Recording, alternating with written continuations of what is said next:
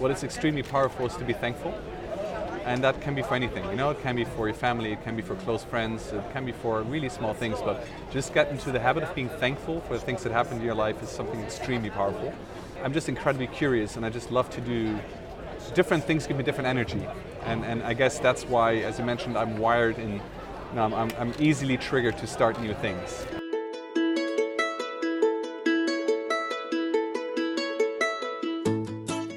Welcome to 14 Minutes of SaaS, the show where you can listen to the stories and opinions of founders of the world's most remarkable SaaS scale ups.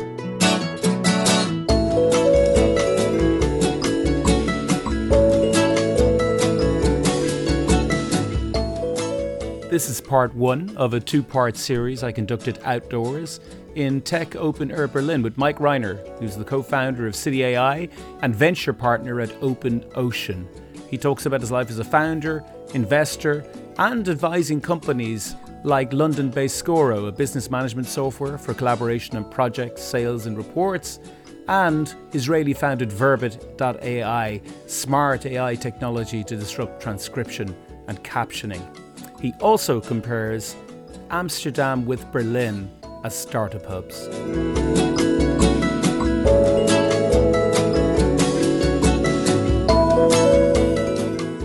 It's great to meet you. Thank you. Great to be here. You've had a, a, quite an interesting past. Tell me a bit more. So I was born in Hamburg, Germany. I've got a German father. Um, moved to the Netherlands when I was a young teenager. Uh, I have a Dutch mother. Um, so I, I, always say I feel much more Dutch than I feel German. I think that you know the, the Dutch culture has shaped me more than the German culture. Um, then like I went to study uh, like it's called information science, which is basically a mix of computer science and business. Uh, so like uh, the bachelor was a lot of computer science, and then master was primarily focused on business. Um, and I mean already during my study, like uh, you know, I tried out different things. Back then, like we did a bit of consulting, uh, you know, just earning a bit of money on the side. Um, started some projects back then. Uh, I think one was one was interesting, which had nothing to do with uh, with money, um, which called Partners Inc.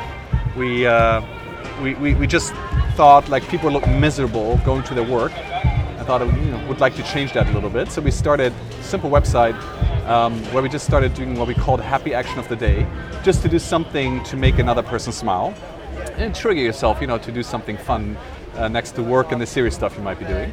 Uh, so we started that, and then uh, at a, you know a few months in, we ended up having five columnists writing for us, uh, like daily daily articles on, on you know related to happiness and, and, and lifestyle. That was a lot of fun. Um, so that was something I did during my studies. Then I started something called Clink, which was uh, initially I wanted to match people based on similar interests, um, which went, then kind of pivoted into um, the idea of helping expats in a new city to you know meet each other and find cool events. It would have a map view where you could see what's happening around you. There, you know, there could be commercial events and private events and again, I mean, back then we just tried stuff out, and uh, and it was a lot of fun as well. But like uh, nothing commercially interesting back then. And then I, I joined um, joined a corporate. I joined IBM. So I uh, worked basically strategic outsourcing and M and A for for a while. Uh, basically working first projects that get different entities together and trying to figure out how that fits and then later like also new deals and like uh, you know big global deals that you that you're working on in the team did crazy due diligence in like African countries where I went to countries like Gabon and, and had to interview people there to check, you know, for merger to find out like um, things like you know how the business, you know, it, obviously how sustainable the business is, but also how secure the data centers are. And you would walk there, and you would just find the cleaners lying on the floor with open doors in the service where there's customer data, and there would be water on the floor where the cables would go through. And you would look at it and say, okay, wow, this is a this is a multinational company, you know, a global company with um, with this kind of data centers. It was, you know, it was um, it was it were good times. Um, and then uh, there was a program called Extreme Blue where uh, was where I was just involved on the like, side of it. I was a business mentor there, and I helped a bit of setting it up as well, which was a bit similar to an accelerator. It was a three-month program to match students um, with innovative corporates to write a business plan and develop a prototype within three months time. And then I kind of thought about, hey, that would be really cool to do with starting businesses, right? Start thinking a bit more about accelerators, and I researched it a bit, and and then I had an Estonian girlfriend and um, moved to Tallinn, Estonia back then. Um, and I got in touch with local investor there and another guy from London, um, and you know started an accelerator called Startup Wise Guys. And I um, I managed it for close to three years. So we like initially it was. Uh, like technology agnostic. Later we rebranded to business tech, so only B2B focused. Very similar to Techstars. You know, like uh, initially we had 15,000 euro tickets, three month mentoring. Brought a lot of mentors over from London and other cities. And anyway, so I invested in roughly 30 companies um, with Accelerator. Then like uh, got a new team in place. Now um, we're also in Riga and like we've made more than 80 investments uh, with Accelerator by now. Wow. Um, that was a lot of fun. Happiness seems to be the theme of the day. I interviewed Isiad Ferreras, the, the COO of Hustler, uh, today, and he actually uh, came up with the idea of World Happiness Day Oh, wow. and got it approved by the UN while he was traveling around India. Yeah, so yeah. Uh, there seems to be a focus on happiness, probably apt for, for TOA, I'd say. Important topic. you know, from speaking with you at the amazing TOA party last night and just today, you're very you're, you have a very relaxed demeanor, but yet you you've got the stressful kind of daily task of three separate um, projects, big projects. Um, is this how you're wired, or do you meditate, or do you take long walks? How do you how do you stay the way you are, so centered?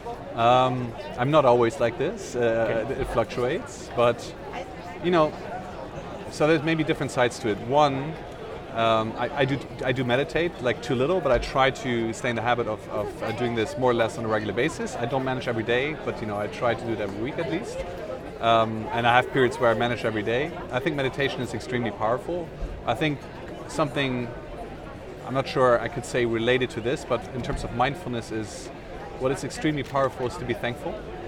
And that can be for anything, you know, it can be for your family, it can be for close friends, it can be for really small things, but just get into the habit of being thankful for the things that happen in your life is something extremely powerful. Um, and how you balance this then with, with, you know, your professional work is, I guess, there's two sides to it. One is I always recommend people to focus, and I don't do it myself, as you mentioned. I do different things, so I don't I don't eat my own dog food in that sense. But I, I just I guess I I'm just incredibly curious, and I just love to do different things. Give me different energy, and and I guess that's why, as you mentioned, I'm wired in. You know, I'm, I'm, easily triggered to start new things. Up to recently, you advised an Israeli company that seems to be a hyper-growth SaaS scale-up called Verbit, um, and they're doing live transcript, they're transcribing text live from videos and audio. Um, how was that adventure for you? It's an incredible team. Uh, so, so Tom, the founder and CEO, he's a friend of mine, and um, we were actually brainstorming at the very beginning. He was just finishing another venture, went through Techstars, and uh, wanted to start something new. So we were brainstorming, and then then he went off to to start Verbit. Um, very with a very talented tech team. Um, so they built like really good algorithms to do like video, audio to text transcription and they build a marketplace around this. So that means you know their system is doing the transcription automatically, and then the marketplace of human transcribers correct um, the transcription to get it up to 100% accuracy. They're now also going to live captioning, um, and they have been growing like crazy. I mean, it's unbelievable. The company is less than two years old. Um, they've raised 11 million. They uh, are growing like crazy, and I mean, the CEO is an incredible hustler, incredible biz dev guy, right? I mean, he's just Yeah. going after customers and, and I suppose with all the data and the learnings over time, uh, the, the algorithmic part could, could uh, almost completely take over at some stage. yeah, I mean, I, I think that, that that'll take that'll take some time, you know, to really get to 100% accuracy. It's always the first 80% is relatively easy, right? The last 20, that's the hard that's the hard part. Um, but what's really interesting with the human, I mean, with, with, with the transcribers, they're essentially educating the system, right? They're training the algorithms. So as the transcribers are correcting, the algorithm learns Absolutely. um, and, and gets better and better and better. So it's, uh, it's, it's a very interesting play. so it's moving to 90, 92, 93%. Yeah. Uh, you are chairman and head up business development in Scoro, uh, which is also rapidly scaling, and it's a, a, a- a SaaS for SMEs, and especially I think they focus on professional services. Yeah. Um, I'd love to know more about that company. Yeah, um, so so Scoro has built a platform for, as you mentioned, professional service companies, meaning companies that build time, um, to manage their company in one place. They're called business management platform. Um, so essentially, with Scoro, we enable people to, you know, everything from the first customer interaction, where it's sales, all the way to invoicing, put all in one place. And also we have integrations with, you know, the the big players, for instance, like finance. It's Xero or QuickBooks. And so all the data in one place. It's always a problem of all the fragmented data all, over. And you can manage everything from one place. Extremely good dashboards where you exactly see you know, what's happening in the company, who's doing what. Um, they, you know, Scoro. We go deep on time management, so we can see in a very granular level wh- where people spend time. We can adjust and learn from this.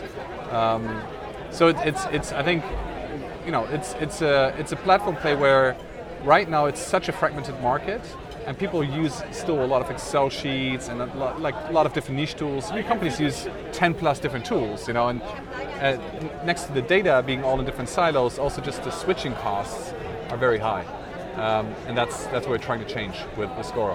So you're involved in three levels with uh, artificial intelligence, AI. Um, but before we get on to that, uh, I'm just just curious to know uh, how does Berlin and Amsterdam compare? They're obviously two great places uh, with a lot of energy, amazing cities culturally, but also great startup hubs. How would you compare them? What are the pros and cons between the two? Um, Berlin is bigger than Amsterdam. Berlin is, is scrappier than Amsterdam. I think the main difference in how I would say is Amsterdam is a great place for B2B startups. Why? Especially B2B enterprise. And that's because a lot of HQs of big companies are, you know, like the headquarters in Amsterdam or in the Netherlands for tax reasons, right? The, the Netherlands has a great tax climate for corporates. Um, so it's a great place for, you know, B2B enterprise uh, startups because you know the customers are close, right? Absolutely. Uh, plus, uh, the the airport Schiphol is a very, I mean, one of the best airports in Europe. Uh, so very easy to travel anywhere, extremely well connected, and, and Amsterdam is a fantastic city. And it's also the Dutch culture. It's very entrepreneurial, right? So it's a very entrepreneurial country. It attracts a lot of expats. So Amsterdam, I think, is a fantastic hub, uh, but obviously much smaller than Berlin. Berlin, in turn, I think, is a great B2C hub, right? It traditionally, with Rocket Internet, um, you know, we've done a lot of B2C, have scaled a lot of B2C startups, and they have created a lot of spillover uh, talent, right? That you know, the left Rocket Internet started their own companies. So Rocket Internet has been a massive, massive boost for the for the local ecosystem.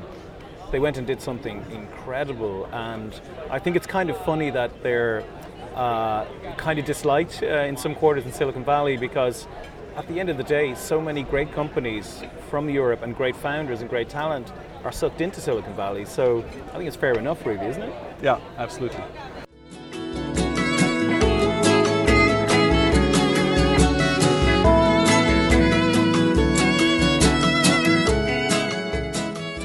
Next episode and the concluding half of the interview, Mike will talk about founding City.ai, a non profit focused on democratizing the design, development, and use of artificial intelligence. He'll also talk about how educational life as a VC can be and how he assesses whether or not founders will be successful.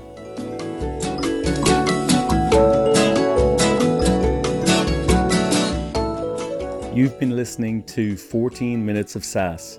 Thank you to Ketsa for music provided under a Creative Commons license. This episode was brought to you by me, Stephen Cummins. If you enjoy the podcast, please don't forget to share it with your network, subscribe to the series, and give the show a rating.